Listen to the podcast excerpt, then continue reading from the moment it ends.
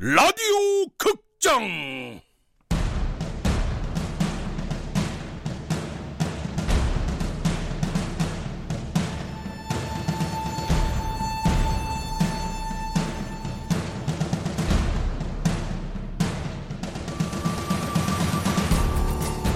전우치, 나는 술사 전우치로다.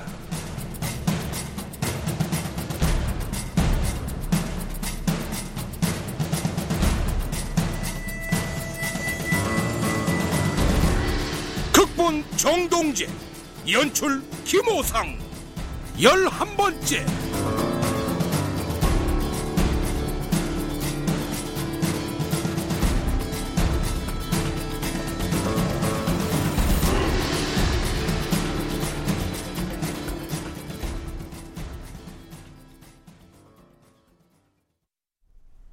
당장 금년사태를 보시오, 도승지.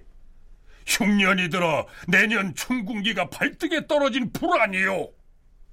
흉년사태와 발등에 떨어진 춘궁기는 일찍이 저 삼국시대 때부터 항다반사로 있어온 일이옵니다, 전하. 그러니 그대로 두고 보자는 말이요. 그대로 두고 보자는 말씀이 아니오라.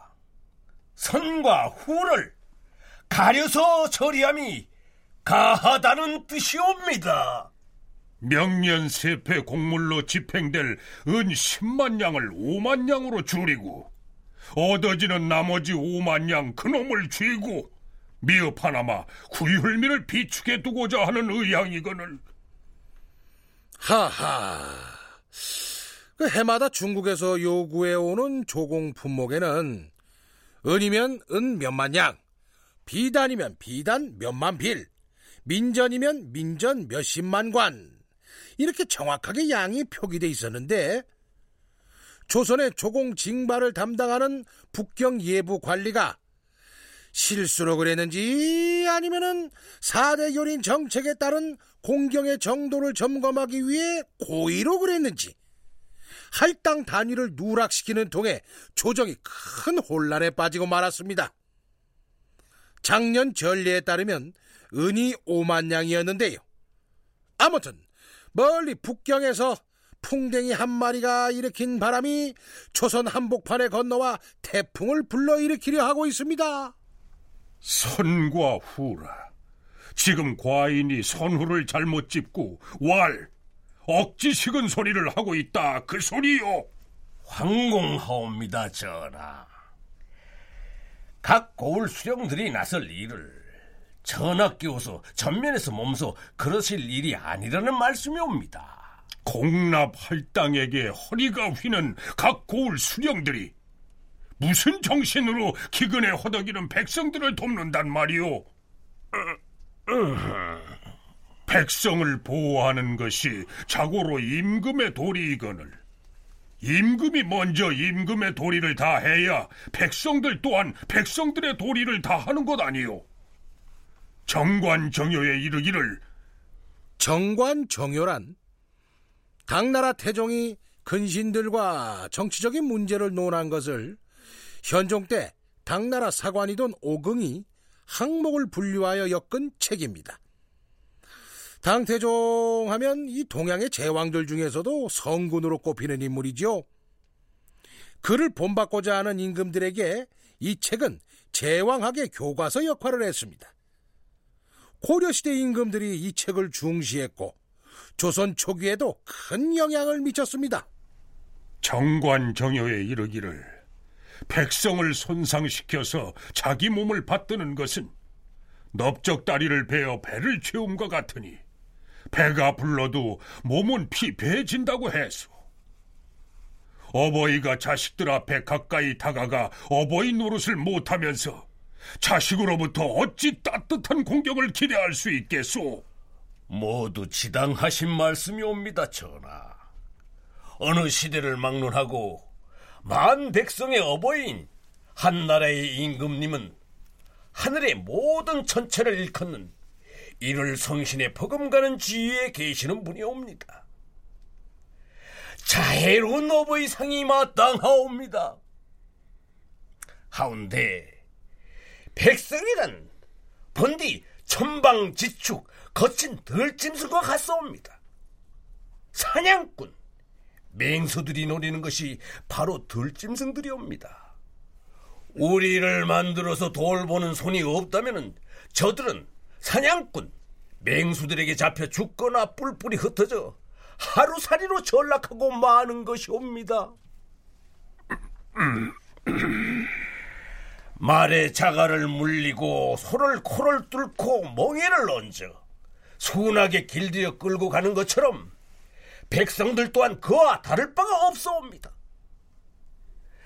신하들에게 뿐만이 아니라 백성들에게 임금님은 자애로운 어버이인 동시에 두려움의 대상이 되어야 하는 것이옵니다.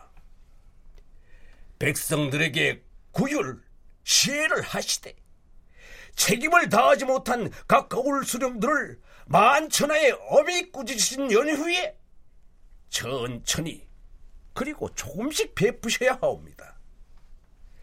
그래야 백성들이 그 맛을 더 많이 느끼게 되어 전하의 성은에 크게 감업하는 법이옵니다.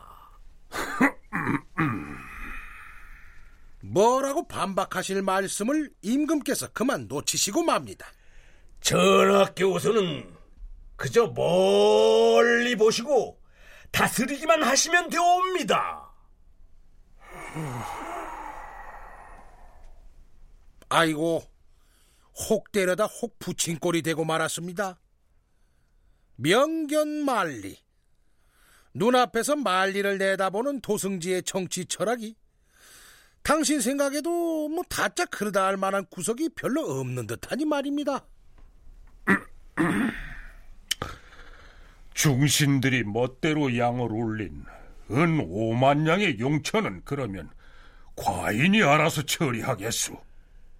전하, 거듭 아뢰옵기 황공하옵니다마는 세폐와 관련된 일은 신 등에게 일임하오시고 전하께서는 대국 명나라와의 무공한 우호 증진에 깊이 통척을 기울이소서.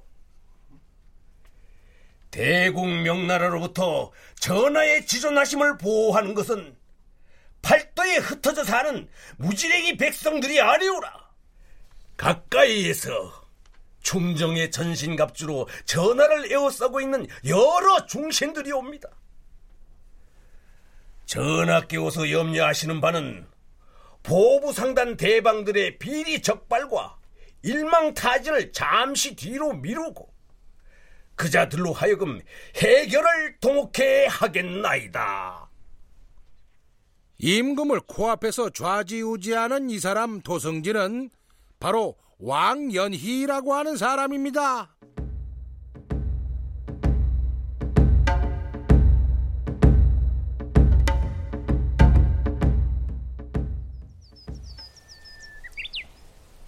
삼천리 조선천지가 작년 가을부터 한 날 한씩 먹을 것이 똑딱 떨어져서 피똥 싸고 다 굶어 죽고 있는데, 아이 꾀꼬리 잡새 저것들은 봄 돌아왔다고 날이 날마다 불어서 호색방탕 왠가 지랄반기 짓을 다 하네. 어이 저것들 그냥 어이.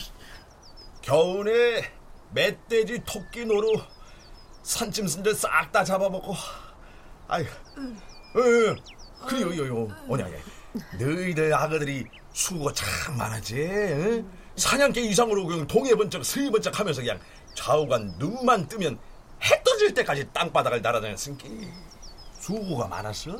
아, 아닙니다. 별 말씀을요. 아, 배고파. 이엄마 씨. 아이씨, 아부씨. 아, 왜 때려 왜? 아닙니다. 별 말씀을요. 아, 딸 안 하냐? 아, 싫어.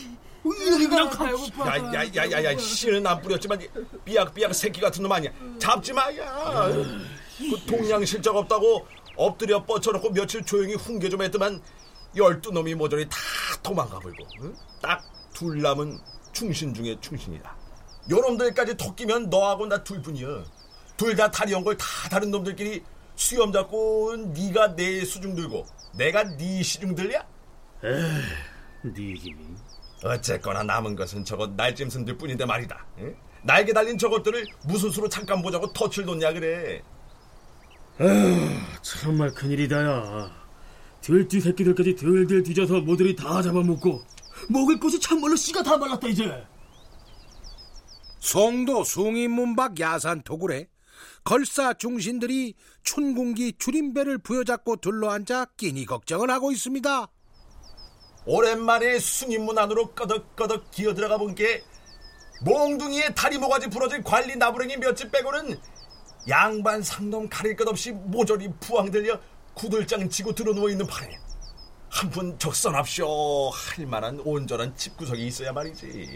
음, 해마다 수백 섬하는 집에 위세 부리고 그들목하게 부리는 하인 비복들 한놈 없고 사꾼 사서 하는 것이 싸게 먹히는가 보더라. 그것이 먹는 입이라곤 새 모이만큼 먹는 노인 마님 한 양반 뿐인데 곡간이 썩어 나가지만은 그 집은 양심상 누구도 함부로 도와달라고 못, 못 들어가지.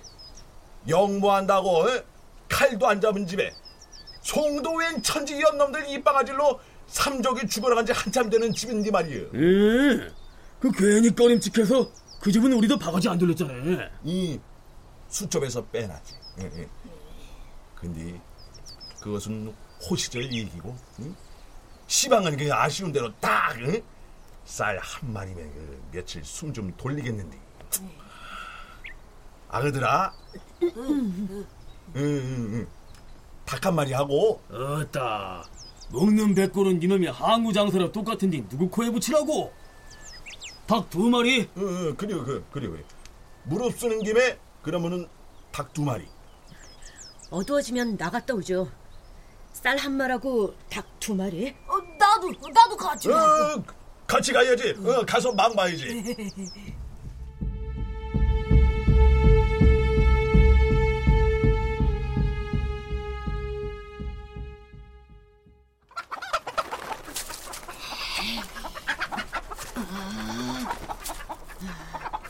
이건 어느? 아이씨, 이거리 들켰네 이게. 닭장 속에 또 한 놈. 순순히 그만 나와. 난 송도에서 봉이면 봉, 검이면 검, 무술에 모두 능통한 사람이야. 흉년기근, 혹독한 춘궁기에 민심이 극도로 흉흉해지면서 영모 집안으로 일찌감치 단죄를 하고 우치의 생가 접근을 스스로 금기시하던 분위기도 송도 땅에서 어느덧 자취를 감추게 됐죠. 곡간을 노린 강도가 간간이 들고 주야 가리지 않고 좀도둑이 들끓자 어려서부터 서책보다는 무술에 남다른 일가견이 있었던 우치의 중마고우 양봉환이 이 친구 집에 아예 상주하고 있었습니다. 아이, 아니, 아이들까지 좀도둑질에 나섰단 말이냐? 예, 그러게 말입니다. 아이고, 저런... 피골이 상접한 아이로구나. 흠, 어디 사는 누구냐? 호롱 등촉에 비친 거지 소년의 얼굴에서 범상치 않은 기운을 느낀 우치가 관심을 보입니다. 행색을 보면 모릅니까? 부모 없는 거지들입 좀. 얼씨고, 이 놈은 도둑질하다 들킨 주제에 뭐가 이렇게 기가 펄펄해? 빌어, 빌어먹고는 돌아다녀도 타고난 근본이 그런 걸 어쩝니까? 나도... 나도 씨, 와나 좀도둑질이 잘했다는 건 아닙니다. 흉년 기근으로 동양길이 꽉 막히고 요새는 죽고 싶어도 거지 새끼 잡아가는 문둥이도 없습니다. 이 문둥이들 가 빼먹어. 들켜서 잡혀 맞아 죽으나 굶어 죽으나 매일반 아닙니까? 아이고, 닭고기가 그렇게 먹고 싶었더냐? 어, 어, 어. 네, 죽어도 원이 없게 한번 먹고 싶어요. 너는? 선배님은 목숨이 두 개입니까? 죽음을 무릅쓰고 도둑질하러 왔다지 않습니까? 닭고기가 먹고 싶어서요. 나 요놈을 좀 보게. 주객을 전도시켜도 유분수지 어디서 씩씩 화를 내고 따져 요놈이. 필요한 건 또 있느냐? 함부로 묻지 마십시오. 원래 그건 선배님이 해주실 수 없습니다. 닭장 속에 있는 닭을 너한테 모두 줄 수도 있다. 대궐 같은 이런 집에서 배부르고 따뜻하게 죽을 때까지 한번 편하게 살아보고 싶은 마음뿐인데 선비님께서 그걸 해주실 수 있습니까?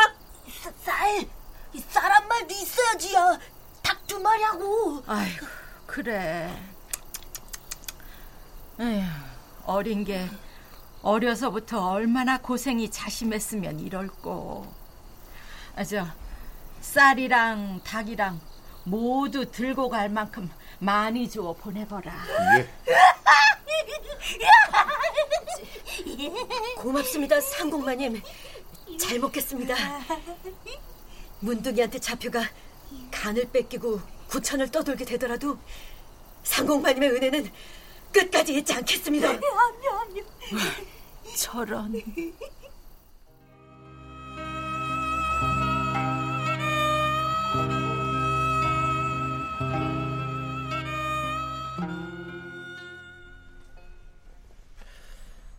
부모가 어떤 위인이었는지 궁금하네, 그놈. 예사 보통 놈이 아니야.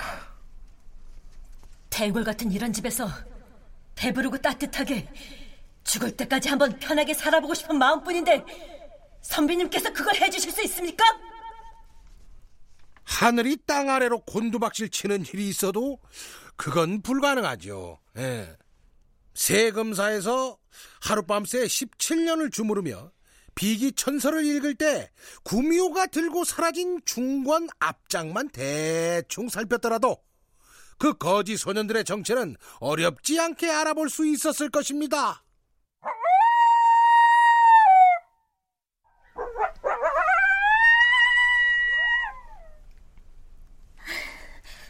어떻하냐. 앞으로 하고자 하는 일에 날 종자로 불러 쓸만하게 확실히 각인시켜준 것 같았느냐? 음, 완전히 사로잡은 것 같긴 한데요. 근본 없는 불안당 거지왕촌 녀석 같지 않고 으, 인품 높은 도련님이 마음이 통해서 같은 사내를 거들떠보긴 한데요.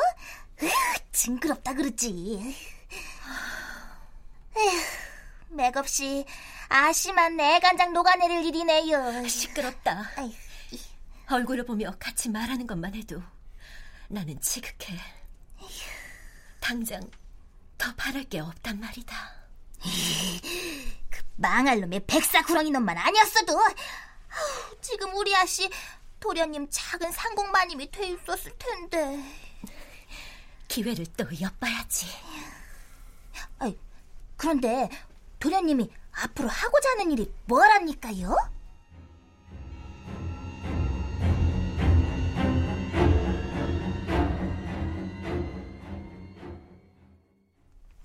흉년, 가뭄, 기근 재앙은 하늘이 내렸지만 그로 인해 형언할 수 없이 도탄에 빠진 백성들을 임금이 속수무책으로 손을 놓고 나몰라라 하는 것은 학정이나 다름없어. 말이야 바른 말이지. 아이고, 그걸 우리가 어찌 상관을 해. 저, 어머니, 더 늦기 전에 곧간 곡식을 풀어서 기근으로 목숨을 잃는 사람들을 먼저 구하시지요. 할 만한 사람이 나라님 대신하는 데야 무슨 허물이 되겠습니까? 실은 나도 그 생각 중이었다. 사람들을 정성껏 구휼하면 남의 집 혼삿길 막는 그 험한 소문이 무너지지 않을까 하고.